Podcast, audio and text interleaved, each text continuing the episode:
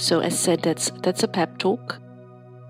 It's around the question or the knowing of the core fire of your inner core fire that you live in a time where everything is possible. I know you've heard that so often. Everything is possible. You can reach everyone on this planet with a well voiced message if you want to,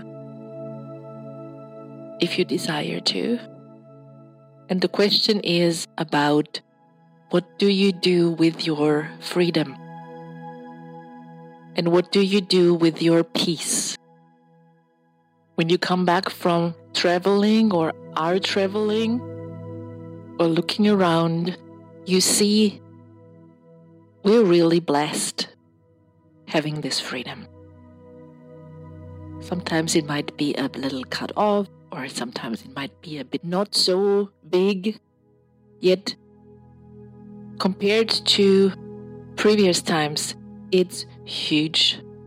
And I just I want to remind you of your inner strength, of your inner gifts.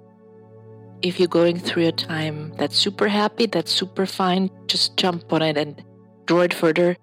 If you're going through a time where it's a bit dark, or maybe it's a bit cloudy, do remember your gifts. And there are not others' gifts, they are your gifts. And if you need, we're I'm here to support you to grow those gifts.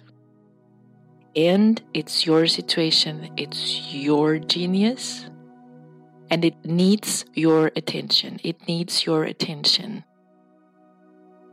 And the knowing that you are here for a reason, and you're here to have the joy of life. And I want to just, I want to tune into the question and ask you to draw this question through your day. What do I do with my freedom? I'm free from, I'm free to, in every moment, to choose to do, and if I need help, reach out You're precious and you are loved.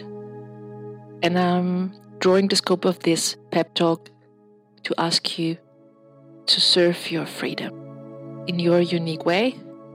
Enjoy the time and enjoy being you. Much love.